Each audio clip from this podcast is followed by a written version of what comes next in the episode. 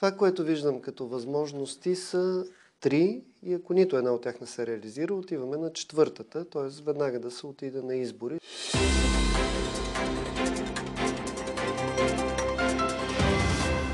Вървим към нови избори и нищо положително не може да се формира в тази токсична среда. Около тази теза се обединиха политолози и социолози по време на дискусия в Софийския университет преди три седмици. Организатор на събитието тогава беше аналитичният клуб Екзаминер.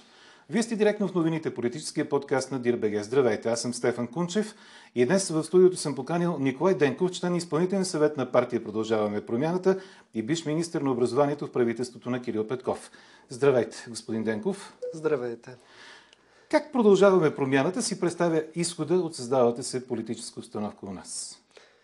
Това, което се вижда много ясно от обсъжданията в залата и формални и неформални, е, че практически всички участници, с изключение на възраждане бих казал, всъщност търсят начин да намерят решение за сформиране на правителство. Това разбира се е много трудно, както е станало ясно и от тази дискусия, но всеки разбира колко е важно да се намери устойчиво решение за периода поне през зимата, по възможности до следващите местни избори.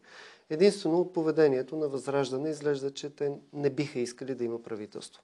Затова истинския въпрос е как би могло, за да видим има ли верен отговор. Добре, как тогава би могло да се състави правителство в рамките на 48-то събрание? Възможно ли е все още това нещо да се случи?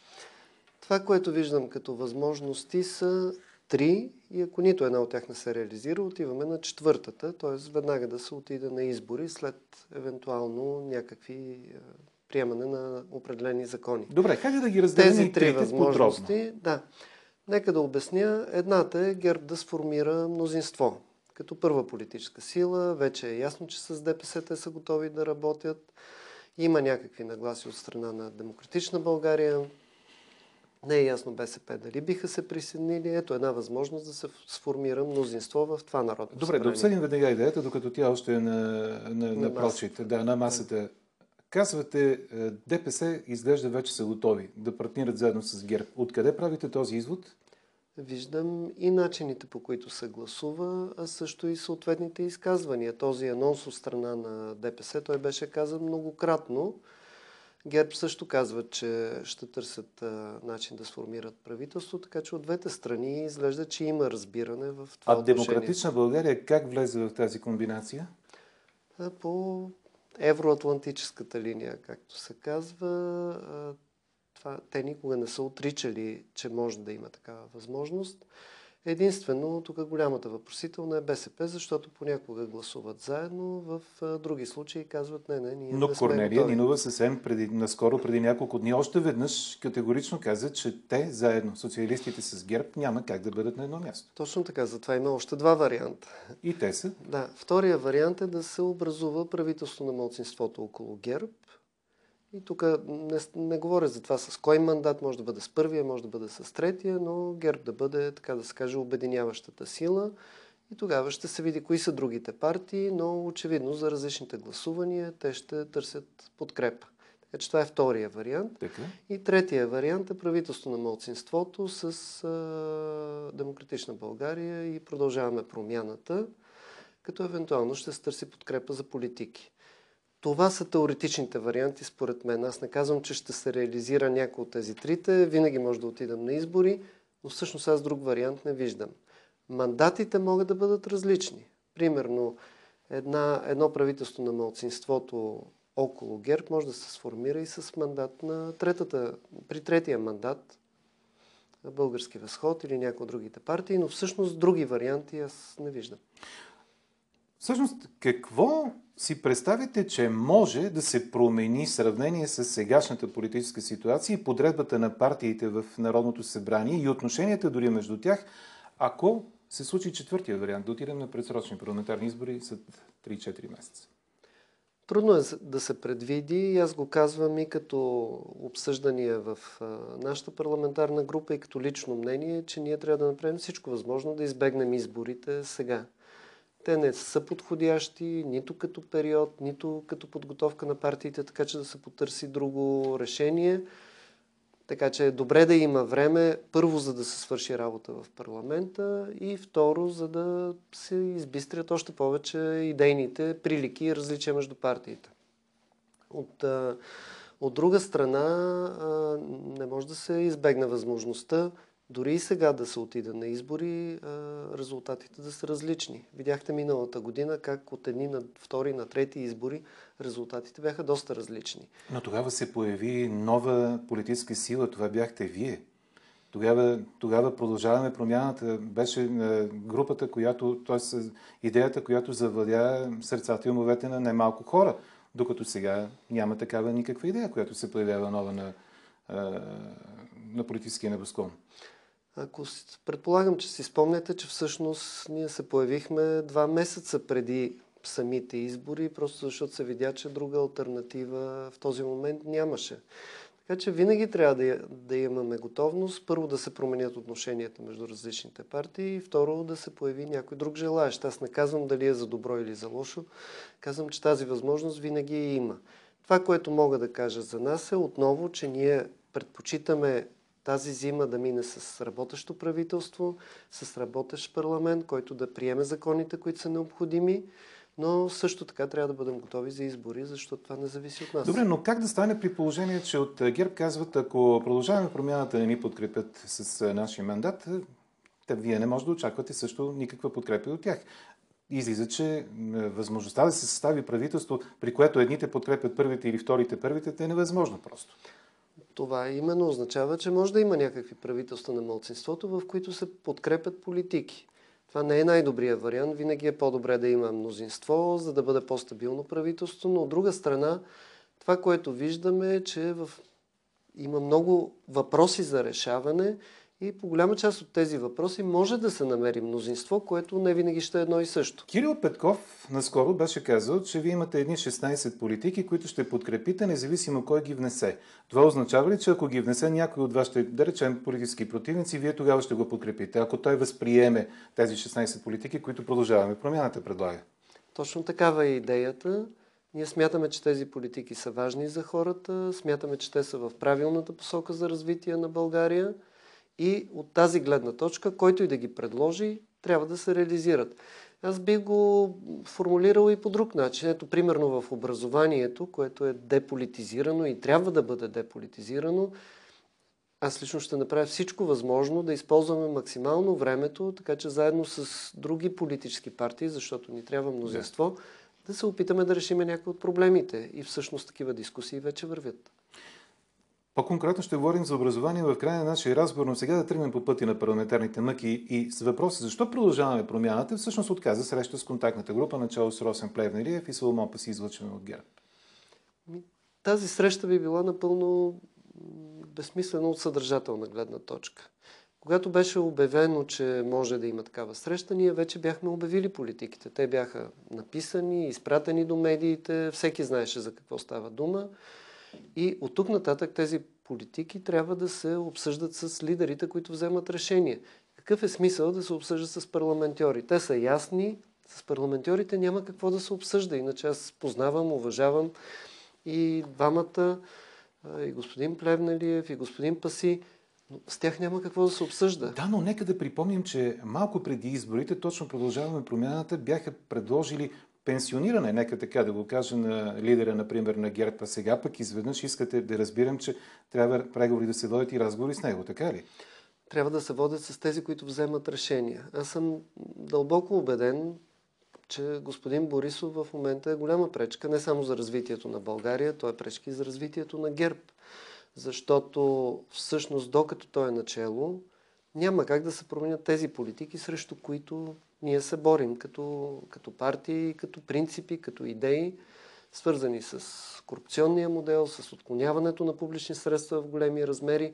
Така че докато той е там, това е проблем. От друга страна, ние имаме нужда да решаваме проблемите на хората, но за да се решат тези проблеми, трябва да си говорят ръководствата. И още, защо сте против връщането на хартияната бюлетина и означава ли това, че всъщност вие късате близките отношения като политическа партия с БСП, до скорошния ви партньор в коалицията? Определено смятаме, че връщането на хартиените бюлетини не просто е грешка, а това е един доста агресивен акт, бих казал, агресивен. по начина по който се налага. Видяхте какво се случи през тази седмица за връщане на практики, които позволяват да се манипулира вота. Нека да припомним, че с влизането на машините в действие над 10 пъти спадна броя на бюлетините, които бяха невалидни. Значи за едни избори, ако невалидните бюлетини съответстват на 10-20 мандата, при един такъв парламент, който имаме в момента, това означава, че вие с тези невалидни бюлетини бихте могли да промените какво е мнозинството, бихте могли да промените разпределението на силите и оттам бъдещето на България. Така че нашето възражение срещу хартиените бюлетини е защото те дават възможности за злоупотреби, манипулации, които ще променят вота на избирателите. Това е истината и аз мисля, че тя споделя от много хора. Сега, по още един проблем, който се появи в Народното събрание. Трябва ли служебното правителство да внесе проект на държавен бюджет за следващата година? Какво е мнението на продължаване промяната по този въпрос? Това, което ние смятаме за важно е, че има определени политики, които трябва да бъдат продължени и да бъдат актуализирани, адаптирани спрямо настоящата ситуация, свързани с инфлацията, с специфичните затруднения, които се появяват тази зима. За да стане това нещо, трябва да бъде актуализиран бюджет. Но единствения по закон, нов, по, закон, по закон единствения, който може да внесе бюджет, това е а, правителството дори и служебен кабинет. Затова и ние внесохме а, такъв, а, такъв проекто закон за проекто бюджет, за да може да се решат кои политики ще бъдат подкрепени. И това е което искаме от служебното правителство, да ни позволи да можем да работим по бюджета. В момента ние сме с вързани ръце, нищо не можем да направим, защото нямаме право на инициатива по отношение на бюджета и това означава, че ние ще останем с бюджета, който е от миналата година. А това има своите проблеми. Да, но за това има и доста критици, които казват, ако това се позволи при такава предизборна ситуация, каквато вече се определя в Народното събрание, опция да се говори по бюджета, то какво би се случило с е, е, неговите цифри накрая? Няма ли да се стигне до, до популизъм буквално в предложенията? Каквито е, опасения има? Това, което успяхме да покажем предишните два бюджета и този, който беше прият и след това актуализацията е, че този процес може да бъде овладян. Разбира се, такива опити ще има, вероятно ще има. И да се стигне да до едно тотално раздуване на бюджета, в крайна сметка. Ами, както видяхте, не се случи предните два пъти. Всякакви приказки за това колко е проблемен бюджета, по който работим през тази година, се оказаха абсолютно неадекватни. Всъщност, от последното представяне на министра на финансите в Народното събрание се разбра, че дефицита ще бъде по-малък, даже от този, който е заложен. Така че нека да, така да не злоупотребяваме с страховете на хората, защото аз в пленарната зала виждам това. Има определени политици, които занимават само с това да плашат по някакъв начин изключително сериозно хората, само и само за да не се случат промени, от които има нужда. В крайна сметка тези е, проблеми, които се появиха между отделните партии в Народното събрание, доведаха до там да се кръщават коалиции с характерни имена. Като, например, коалиция Решидов, коалиция Хартия. След това решението за, за оръжието за Киев се появи и коалиция на войната. Как мислите, им ще продължи ли това лепене на етикети по-нататък в Народното събрание на такива временни мнозинства? И кои са въпросите, по които това може да се случи? Както казахте, много е важно, че в момента ние нямаме друга процедура за вземане на решение, освен чрез образуване на такива мнозинства по определени теми. Нямаме ясно изразено мнозинство, което да е сформирало правителство на, на мнозинството и да стои устойчиво. Така че ние изпробваме този тип на, на управление, което не се е случило в България по този начин ще видим как ще продължи, но естествено при, такива, при този начин на вземане на решение е изкушаващо да се слагат етикети. Между другото, аз държа да отбележа, че това, което взехме като решение във връзка с Украина, поне за нас, е всъщност коалиция на тези, които не искат да се прекрояват границите в Европа. Защото ние имаме много ясно изразен агресор, нападната държава в Европа, на която някой се опитва силово да й отнеме територията. И то за някоя Русия. Така че ако ние защитаваме нещо, това е принципа, че тези граници са ненарушими. Това ме връща към спомен от преди няколко месеца, когато, пак ако не се лъжа на ГЕРБ, беше предложението да се създаде евроатлантическа коалиция. А това вече не е ли факт? Ето гласуването, например, онзи ден по отношение на предоставяне на оръжие на Украина, гласуването за нови самолети, което стана в петък включително също. Има ли такъв шанс, например, да се съберат евроатлантическите партии в една обща коалиция и това да създаде основата за правителство от 48-то Народно събрание? Друг вариант го обрисувам, за разлика от това, което в началото казахте. Това, което мога да кажа е, че при решаване на конкретните проблеми, ако ние смятаме, че това е правилното решение, ще гласуваме. Но ние няма да участваме в едно управление заедно с ГЕРБ. Именно за това и аз не, не обсъдих такъв вариант, защото това е обещанието, с което ние сме се вили пред нашите избиратели. Ние сме им казали, че ще се борим срещу модела на ГЕРБ. Единственият начин да се тръгне към по-сериозно обсъждане в тази посока е ГЕРБ да изживее техния катарзис, да си дадат сметка какво направиха през тези години по отношение на корупцията в България, по отношение на подчиняването на законите и правилата към възможности за отклоняване на публични средства и когато тези проблеми бъдат решени, едва тогава можем да обсъждаме нещо друго. И за да обобщим този разговор, да ви попитам и така, коя е предпочитаната ситуация в е, партия Продължаваме промяната? правителство на младсинството или предсрочни избори? Коя е по-добрата опция за вас? Това, което аз казах вече, е, че винаги е по-добре да има правителство, стига то да може да работи нормално. Макар и трудно, макар и с а, много преговори, но това, което определя дали едно правителство успешно или не, не е дали е на мнозинството или малцинството, а това какви решения е успяло да реализира. Аз си спомням и в миналия парламент някои от а, решенията, които бяха важни, бяха взети в последните дни и те, и те ще останат като полезни решения, въпреки че вече се беше развалила коалицията и така нататък. Така че това, което трябва да търсим е дали има механизъм, който да взема полезните решения, а не дали ще бъде на малцинство, мнозинство и така нататък. Така да поговорим и по теми, които са близки повече до вас като академик. До преди три месеца бяхте министър на образованието, сега сте зам председател на Комисията по образование в 48-то Народно събрание. Как приемате факта, че нито един български университет не попада в топ 1000 на най-добрите в света, а пък университети от африкански страни са по-напред от Софийския в престижна световна класация? Приемам го като слабост на нашата система на висшето образование. Ние трябва да работим, за да се повиши класирането на българските висши училища не защото това е някаква самоцел, а първо защото това означава, че ще има по-високо качество на преподаването и второ, това дава престиж. Дава престиж пред българските кандидат-студенти, пред чуждестранните кандидат-студенти, пред инвеститорите, които се интересуват къде са университетите в България. Така че това е проблем и вероятно си спомняте, че аз адресирах този проблем по няколко, по няколко начина. За съжаление, много кратко беше времето, за да успеем да реализираме тези идеи, които имах този път. Но аз съм търпелив човек. Преди това също съм бил служебен министр, бил съм заместник министр и знам, че много от идеите, които съм стартирал, след това са се реализирали, макар и в, с продължение от други хора. Всеки четвърти българин е вишист. Това съобщи Националният статистически институт, като се позова на данни от преброяването от миналата година на населението. Защо обаче хората у нас, въпреки това, са недоволни от образователната система? Това е много важно да се каже отново. Нашата образователна система е изключително разнородна. Ние имаме чудесно образование.